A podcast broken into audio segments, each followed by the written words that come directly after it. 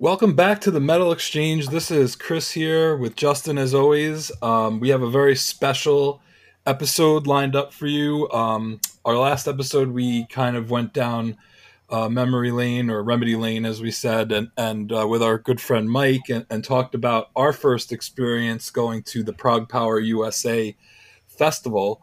And uh, we are pleased to be joined uh, joined with or joined by um, the festival's promoter of 20 plus years, Mr. Glenn Harveston. Welcome, Glenn. Thanks for joining us. Thank you, gentlemen. Um, I'm going to uh, pass the baton over to Justin to kind of um, get into the kind of a little bit of the the history of how the festival began before we talk, um, you know, more extensively about uh, the third ProgPower uh, specifically. But uh, Justin, why don't you go ahead? Yeah, I'll echo Chris's sentiments and, and thank you, Glenn, very much for joining us. We, we really appreciate it. I guess we'll kind of jump right into the beginning, and I'll and I'll ask, you know, for a festival that's been in Atlanta for you know almost you know 20 years at this point, what was the inspiration b- behind having the original show at JJ Kelly's in Chicago? Uh, it was free. Basically, um, you know, went to Power Mad for a couple years and got to be friends with the bands up there. And one of the bands at Power Mad was uh, Ion Vein. Sure. And uh, Chris Lotesto and I got to be pretty good buds. And uh, so he was one of the ones that went out eating and drinking with us one night. And, uh, you know, push came to shove. And I said, I'd do the fest. And he said, Well, I got this bar in Chicago that I'm pretty sure you could do it there for free if you just give him the bar.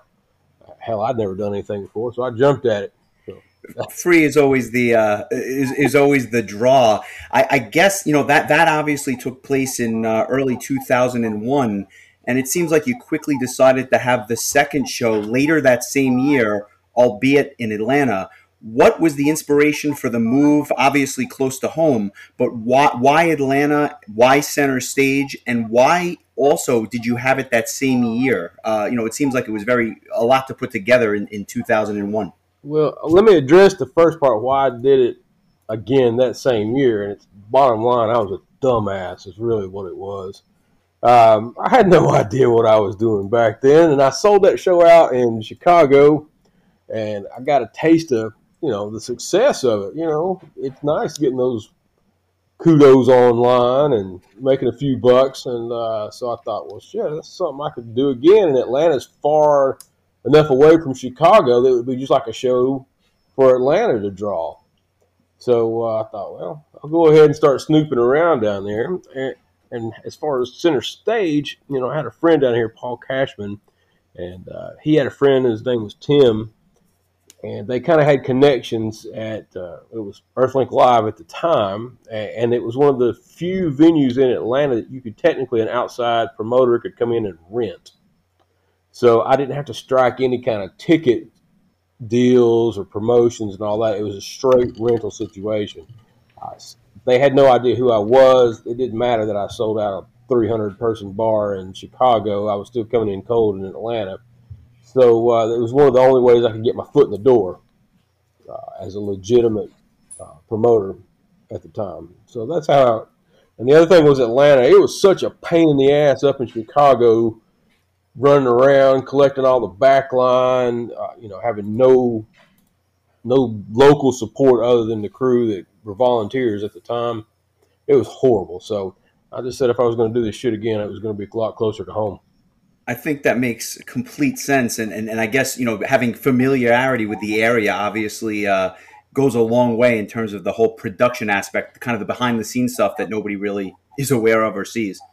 Well, it was just it was nice to have a a train straight to the hotels and venue. Everything was in walking distance compared to JJ Kelly's, which you know was almost a 45 minute drive. And technically wasn't Chicago; it was Lansing. So time you hit traffic, it was about 45 minutes from the airport, and it was in the middle of nowhere uh, with some roach motels around it. You know, that was part of the charm, I guess. it's uh, I, I, think that obviously everybody and I speak for the fans when I say that we're happy with the with the new home. It is a very very intimate uh, and nice sized venue. As you transitioned into that second edition and it kind of came together fast as we had talked about, were you concerned after the 9-11 attacks that it was going to have a dramatic impact on the festival obviously the country was going Oh. through so much at that time Should I freak the fuck out? I mean, it was only like a month or so, two months before the actual fest at the time. So, uh, you know, you're struggling in Atlanta. I mean, I'd already sold more tickets than I'd sold in Chicago, but that didn't mean anything when you got a much bigger venue. You got to remember back then there was no social media. Uh, there was we were on Usenet. That was where we were, you know at the time chatting IRC, all that stuff. Um, and, and I'm just a local boy trying to figure this stuff out. You know, I don't have the money to run radio ads and everything out. I'm down at like the Megadeth show, walking the lines outside, handing out flyers myself, a party of one, promoting. That's you know, it, I was the grassroots effort back then. sounds like something on the sunset strip back in like That- you had to do that 1988 kind of stuff. Uh, but then 9/11 hit, you know, and uh, the biggest, you know, I had Vandenplas booked for that show, and they uh, they canceled out on me, and ticket sales just nosedived. I mean, it, it, became a local show because nobody would get on a plane after that to come down, and so uh, it was rough. It, it was rough. I mean, I, I, my, one of my biggest regrets is not going to see Arc and Balance of Power at that at that second edition. When the lineup came out for for Prog Power Three, though, it was it was just like a perfect confluence confluence of events for me to get down there. Had you decided at the second one that you were going to give it one more shot, or how did the genesis of the third edition come about? Yeah, I, I was in big ass debt after the second one. I lost a lot of money, and the goal was to uh, make a few dollars, get back to even or as close as I could, and then quit. Um, that was it. So, um, and then I, I kind of switched up a little bit of how I did things. As you can see, the first two were, um, you know, it was prog and Power, but the more emphasis was on the prog at the time because uh, in the internet communities as they were, real small back then. prog was our emphasis. Now, everybody liked power, but it just wasn't our community. Uh, so, I, with the first show, it was more geared towards the online, and that's where I drew. I drew the people from everywhere wanted to see the bands, but it was basically it was everybody I'd known online forever. But when you moved down to Atlanta, I thought I could do the same thing and just draw more people, and that failed. Um, I mean, I had a I sold about fifty five percent of tickets, so I can't say failed too much, but you know, I had set the budget kind of high just because you have to do that kind of thing to draw people in when trying to prove yourself. So I had actually spoken to Guardian and a couple back then. All the managers knew each other over in Germany. I mean, Edguy and Gamma Ray were on the same roster and things like that. So I kind of had to prove myself at Prog Power 2, and I shot video and sent it and all that stuff. And so, and it just the timing was right. Guardian and everybody wanted to come over, do some shows, and I was their foot in into the states, so to speak. So I, you know, I ran it more towards the power side this time, and it worked because I and and I was going to ask you, and I think this is like really one of the key questions for us. How does the roster actually come together? Because when you look back, obviously it's you know a who's who in, in the genres at this time. Was it one band that was like the first domino to fall, Yes. or was it? Uh, absolutely was. Blind Guardian was the, the the main one because once I signed Blind Guardian first, then I could go to Gamma Ray's manager and say, "Hey, I got Ga- I got Blind Guardian," and they're like, "Oh, you do?" I'm like, "Yeah." So don't you come on board? And once they're on board, Edguy, "Hey, Edguy, I've got Blind Guardian and Gamma Ray. You know, let's make something special in the states. First show, all the big boys." Yep.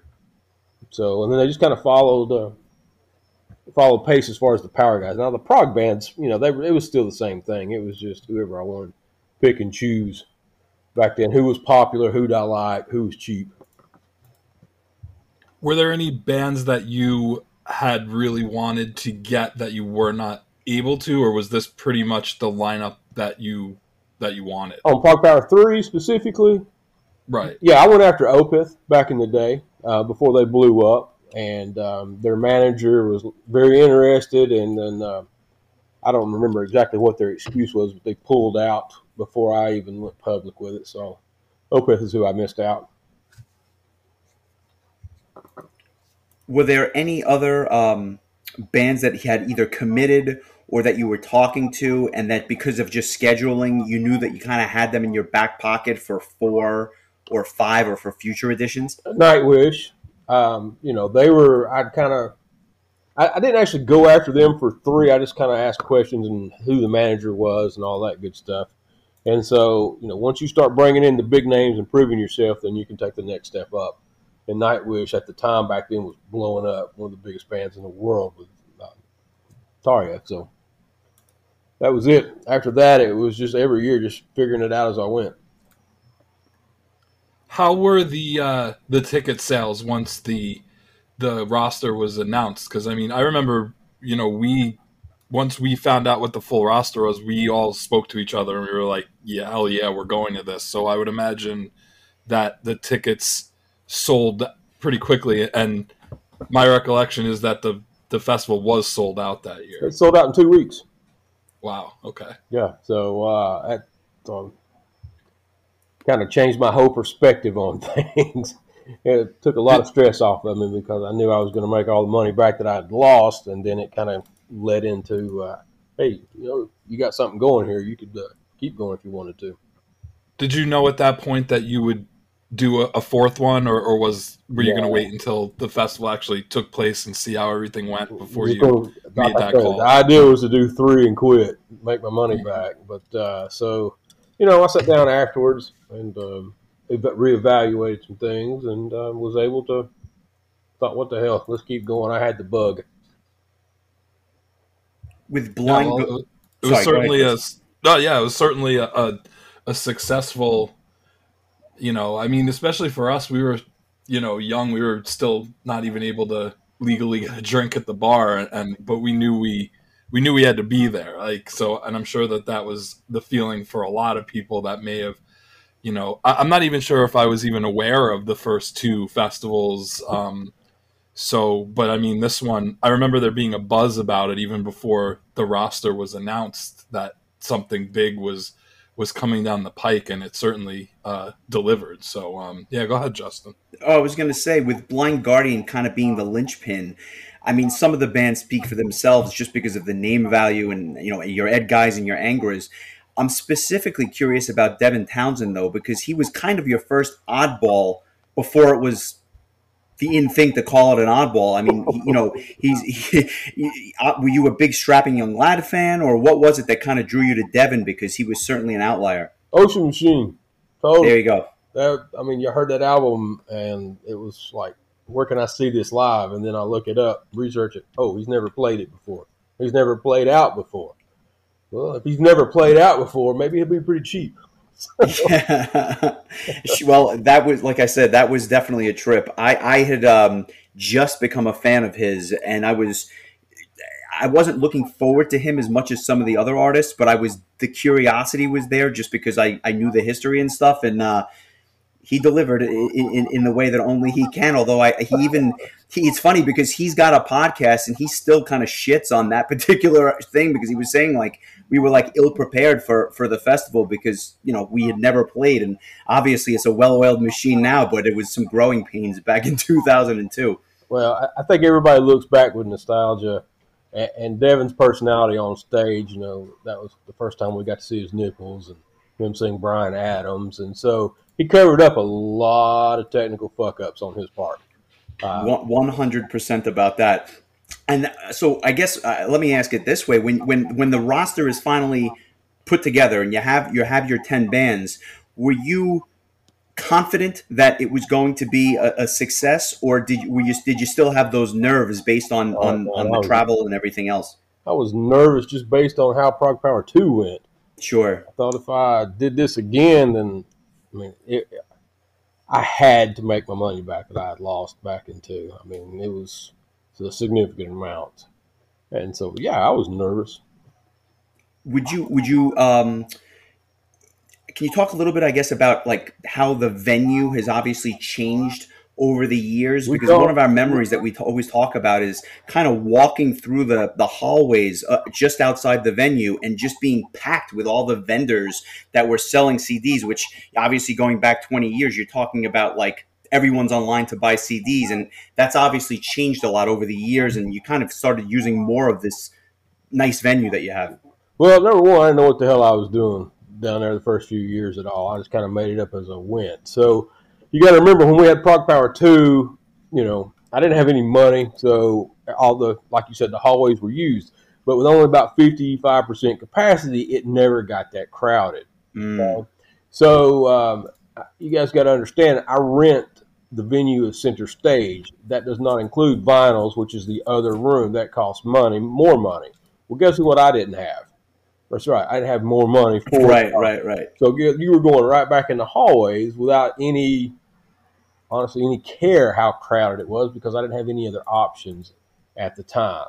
Um, and then once the venue saw how incredibly packed it was and what was going on and what I was doing and how unique the merchandise situation was, then they sat down with me and we worked out a contract for future years to move it into vinyl and alleviate some of the problems. We uh, we kind of had this um, memory that we spoke of in the previous episode about um, this. We w- we weren't exactly sure what it was going on in the downstairs of the Artmore, but we kind of just walked in on this. I don't know if it was like a, a press junket or, or something was going on. I remember uh, members of Gamma Ray and Angra specifically were sitting at tables, um, and we just kind of wandered in on it. And I don't know that we were really supposed to be there, but I was curious, like what was going on down there. Um, It had nothing to do with me. Um, if I recall correctly, Mark Gromen, who uh, ran the Brave Words and Bloody Knuckles festival up in Cleveland around that same time, and he was a big writer for them. And uh, he was very supportive back then. He still is to this day. It's just unfortunately, you know, that magazine is no longer in print like it used to be as far as a big selling thing. But uh, he offered his assistance, and he wanted to know if uh, you know press some kind of uh, press conference like they do at the European festivals. Uh, if I wanted to have some of that for publicity, and since it was all the band's first time, I was like, "You do whatever the hell you want. I'll run with it." I didn't even go to it. You know, I was too busy trying to figure out stuff down at center stage. So, uh, so yeah, I mean, I don't even know what happened down there. So I'm glad you guys got in, had a good time anyway. I was going to say maybe that's how we got in because you weren't there and we just kind of pretended like we owned the place, which was exactly what we did. Um, at the time, before you know, you, when you're a couple of months out, I guess at this point, it's the it's the summertime. Were visas as difficult to come by 20 years ago? Because you would think on the heels of 9/11, it would be very hard to get these bands into the country for the first time without that, you know, background to kind of lean on to say, you know, that these are touring bands that are coming here for the first time. It, it actually wasn't um, that next year because you apply for them so far in advance. You know, the government takes forever to do anything, and that includes changing the visa process. So it wasn't for almost a couple of years that when things changed, uh, and it started getting really more difficult to get things in. Um, but back then, visas weren't, you know, they weren't that big a deal to get. Honestly, they weren't. You could just pa- basically you wrote a check, and here comes the visas. And then at some, I don't remember what year it was. It was the year that Matos got canned. That was when shit went south for us. And as a uh, DIY type of festival, you know, we don't get the latest and greatest updates that some of the immigration lawyers do. So we just had to roll with the punches. But yeah, it, it was it was a that that was a shock to all of us, and and and just because um, obviously Matos is uh, was on the bucket list for you know I can speak for Oh, just about everyone, uh, yourself included, I'm sure. yeah, it was the- Um, my biggest regret was that year when I lost like five bands due to visas because we continued to do the visas how we had normally done it every year until then. I mean, we didn't change nothing, and then all of a sudden, bam! No, you didn't do your visas right. Well, we didn't know we would. When did you change this? Well, you, you can't ask them questions. They just reject it and send you a letter, and they Right. give you a letter that's like 15, 20 pages long about shit that you need to include, and your jaw drops trying to just read through this stuff. That's why lawyers do it. But back then, you know, we couldn't afford to expedite after it gets nailed. So you know, so it was out with the old. But uh, back to Prog Power Three, visas were not a big deal then. I didn't even think twice about them. I just wrote checks. ironically, uh, that year, I think it was Prog Power 10 was the year I decided to start attending the fest again after not going since Prog Power 3. So if you want to blame me for all of your visa issues since then, and nothing has changed in the last 12 years, so I guess it really is you. You do suck for missing all those years. I, I like I remember seeing that lineup and thinking to myself like, oh man, um, you know, Matos and Power Quest, which was one of my favorite bands, and you know, Royal Hunt and uh, Fate's Warning. I was like, all right, I think this is it. Um, this is the year I'm going to come back, and I, I, ended up going anyway, and I had so much fun. I, I remember saying to Justin, I will never miss Prog Power again, and I haven't. So um, that was it's kind of funny that we brought that up. But um, yeah, uh, getting back to uh, to you know the third uh, the third Prog Power um, as the as the the festival's promoter, uh, we know nowadays you know it's hard for you to really be able to get to really you know sit down and watch the the performances um uh, uh, at least at Prog Power 3 how much did you actually get to see uh, honestly uh, quite a bit um, at least of the the upper half of the roster. I mean, uh, so I basically I turned my phone off. Uh, you know, I had to deal with a lot of shit when I turned it back on. People weren't happy, but I turned it off so I could watch Guardian, so I could watch Edguy. Gamma Did you have a favorite set that year? Oh, Edguy. I, I, figured that, but I had to I had to ask just to get it on the record. Yeah, the, the fuck fuck fuck part with Tobias, and uh, you know he was such a great guy. They were all fun backs they were just as fun backstage as they were on stage that year. They were so incredibly happy to be there. Uh, so yeah, Edguy destroyed everybody that year. I don't disagree with that at all. I'll just say that you know it's it's funny because when you look back, these are all U.S. debuts, and if you look at the entire top half of that roster, everyone would wind up doing headlining tours in the years that followed. And I think that that was really a testament to the strength of the roster. I mean, literally, the top five bands would all do, and in certain cases, multiple headlining tours of the of the states. Well, just, just at the right time, I guess. Um, yeah, it was really like a that lineup was like a perfect storm. Um, it was. I mean, even on the the prog end, even though it, there was a lot of power metal heavy hitters, I mean, to have you know Threshold and Devin and, and Pain of Salvation. I mean, it wasn't like the prog side wasn't uh, well represented either. No, it was just all the star power on the the power side. Really, you couldn't help but notice that. So, but I just did what I had to do, and it worked out. So, at, at, at, once you reevaluate, I guess it was sometime, like you said, after the fest that you said, you know what, we're going to come back for a, a round 4 mm-hmm took I don't know a couple of months I guess of sitting down. I can't remember exactly how long, but I know it wasn't like right after the festival. I had to sit down and figure things out. And and I guess I'll, I'll kind of put putting a bow on things. What what are some of the biggest changes that have happened? Other than, of course, the visas going back, because, like you said, this was, or I'll say it, this was kind of a uh, really like a landmark festival for, for for a lot of these bands and just the genres in general. What is what have you seen as the biggest changes since Prog Power Three? Uh, I don't have to chase bands. They are more than happy to hear from me when I contact them with interest. I don't have to bullshit with the managers. I don't have to listen to pompous ass agents from Europe.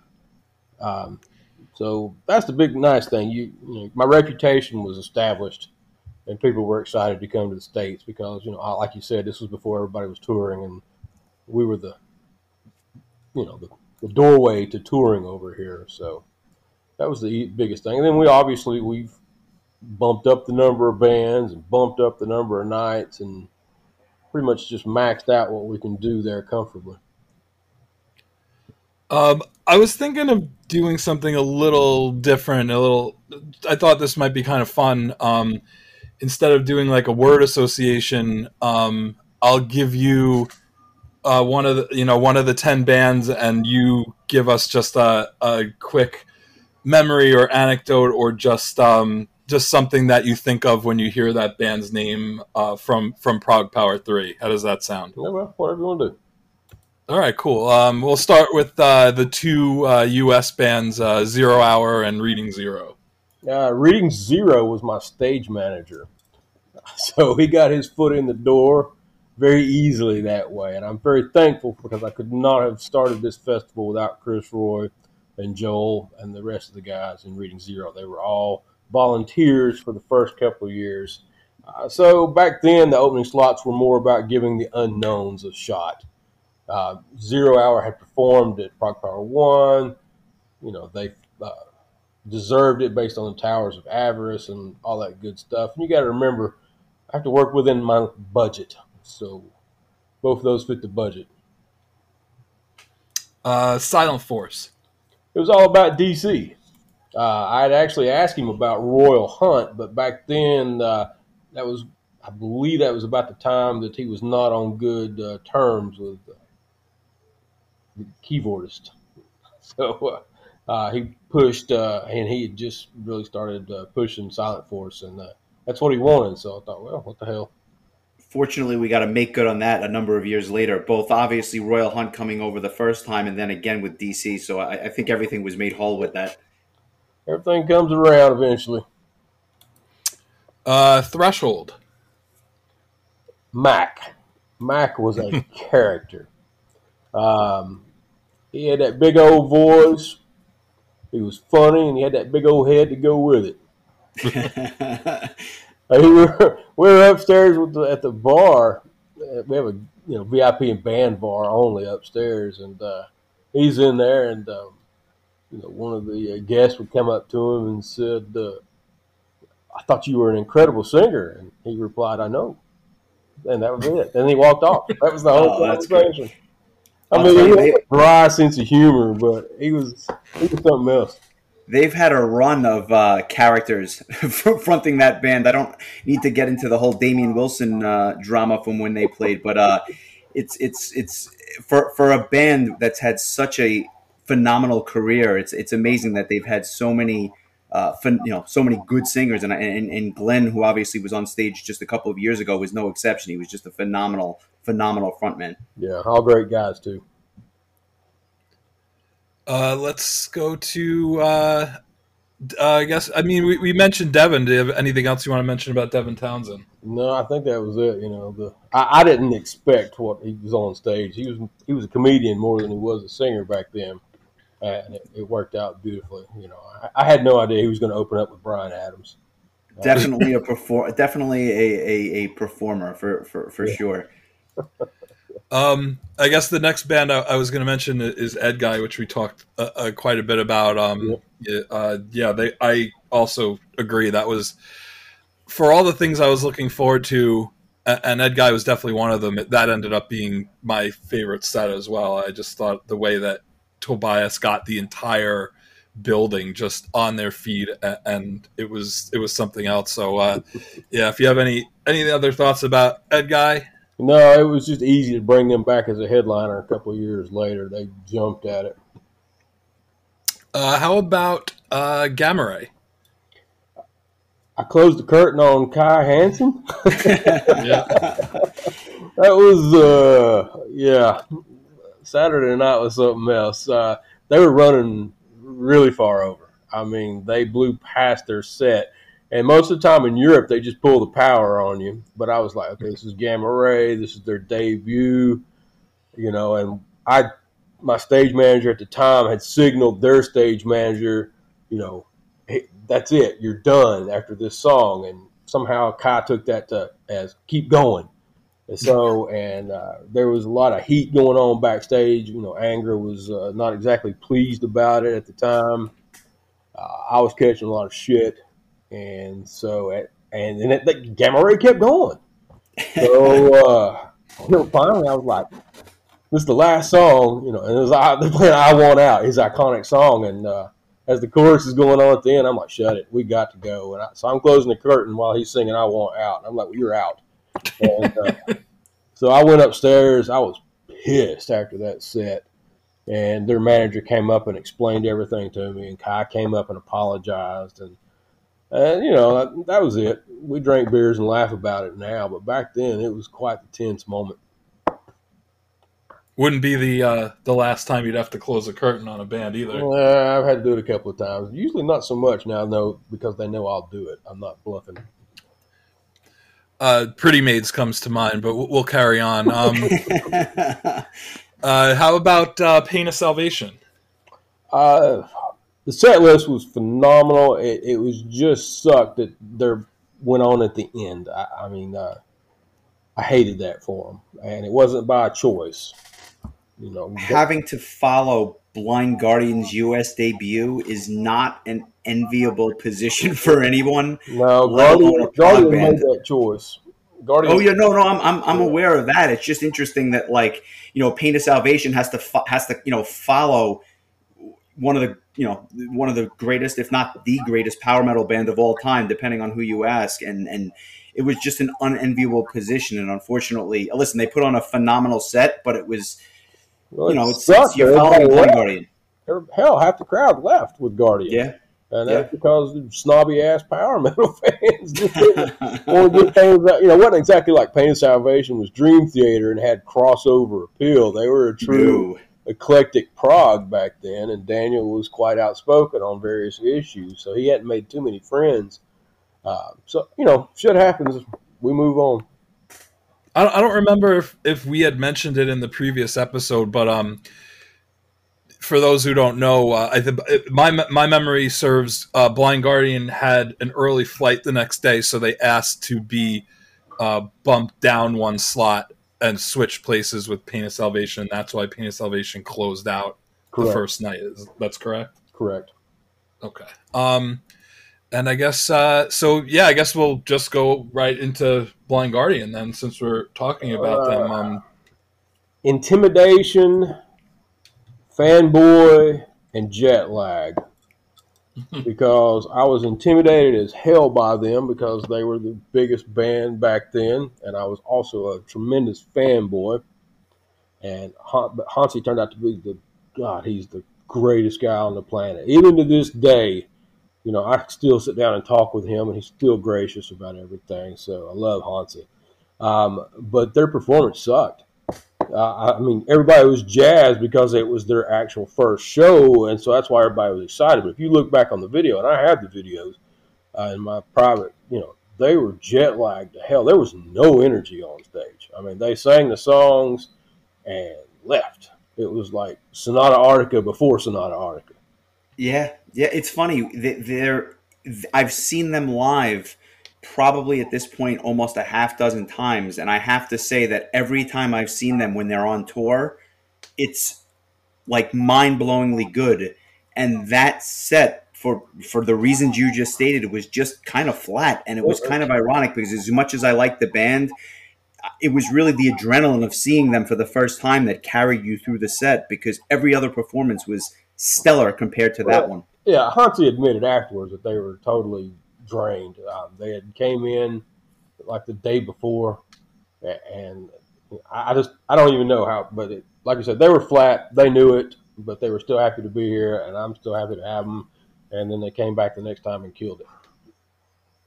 Yeah, that was going to be actually the next thing I said was, did you feel uh, I don't know if vindicated would be the right word, but I mean, when they did come back and, and did Imaginations, I mean, that was I, I, that was one of my personal favorite sets that I've seen at ProgPower in in the you know ten plus festivals that I've been to. So, um, yeah, I'm glad you mentioned that because they really did they kill it on, that, on there. Yeah, yeah. I mean, quite a bit of time had passed between their first and second Prog ProgPower appearances. Um, so I guess. Well, I'm sorry. not easy to bring a band like that back. Right. Um, we were. I mean, we were so so excited to hear that they were coming back. So um, that was awesome. That was that was a hell of a night. I just remember the uh, the crowd was just like really. Uh, they were like people moshing. And, um, it, it was like they were really into it. I mean, that was I was kind of standing up right around where some I guess whoever was filming it, and I was kind of watching it from there, like from like a safe distance, and and the crowd was just so so amped and jazzed up about it. Like that was that was a blast. So um, anyway, getting back to uh, to the the topic at hand, uh, one band left, and that would be uh, Angra. Um, there was quite the language barrier back then. Um, they were nice guys. They did speak broken English. Um, so they spoke, uh, not that it was the technical issues, but just personality wise. You know, they come from a different culture. Um, so it was kind of a unique as far as um, how we got along and their expectations. And uh, obviously, the Gamma Ray incident didn't help foster relations that night with them. Um, my crew could tell you some stories that I won't uh, about my time with them. But I will say this now, they are like probably one of my closest bunch of friends in terms of a band that when they come back, uh, we're we hug. I mean, it, it really is a total different situation now compared to back then. Nerves, you know, they didn't know what to expect. They thought I was going to pull the power on them when I went over when they went past their time limit. They had this full ninety minute set planned out, and they thought they were only going to get to play, you know, sixty minutes. And uh, because that's the way they do it everywhere else. You know, your time's done, you're over with. And I was like, no, I rented this place. You can play as long as you damn well want. So they were okay after that.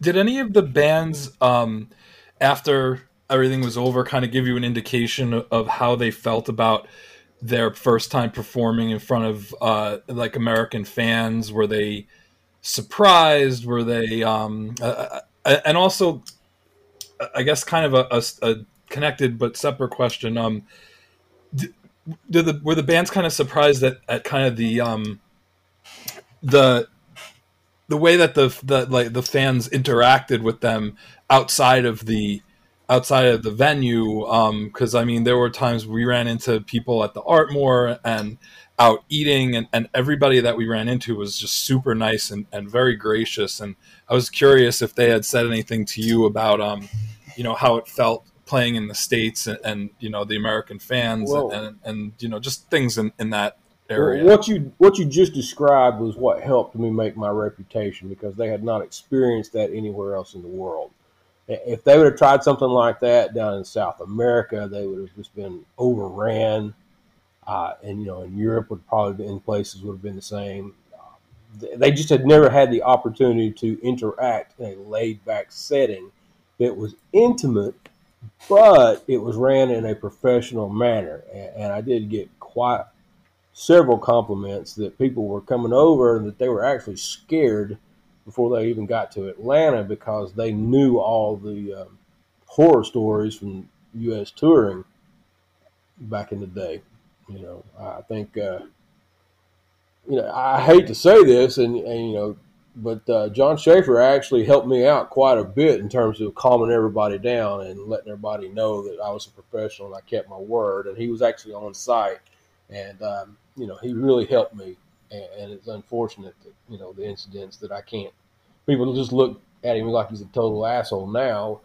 Don't get me wrong, I'm not a fan of what he did either. But back then, he actually helped me yeah, I remember, and, I won't go into too much detail here, but I, I remember meeting him at that fest, and I was um, impressed by the interaction back in 2002, and I'll just leave it there. Yeah, it was, um, it was a different world back then. It was a, it was it was a very different world, and I'll say it, and maybe it's a testament to to all the things that you brought up. Not only obviously your reputation, but I think that what we would be hearing from bands at Prog Power 4 and, and the years beyond is that they there was a buzz in Europe about this festival after Prog Power 3 and I think that that may be the biggest compliment we can give the fest is that there was literally a groundswell of bands um, bands like Thunderstone come to mind that would later play the festival that when they came they said we knew about this festival because of Prog Power 3 and and just the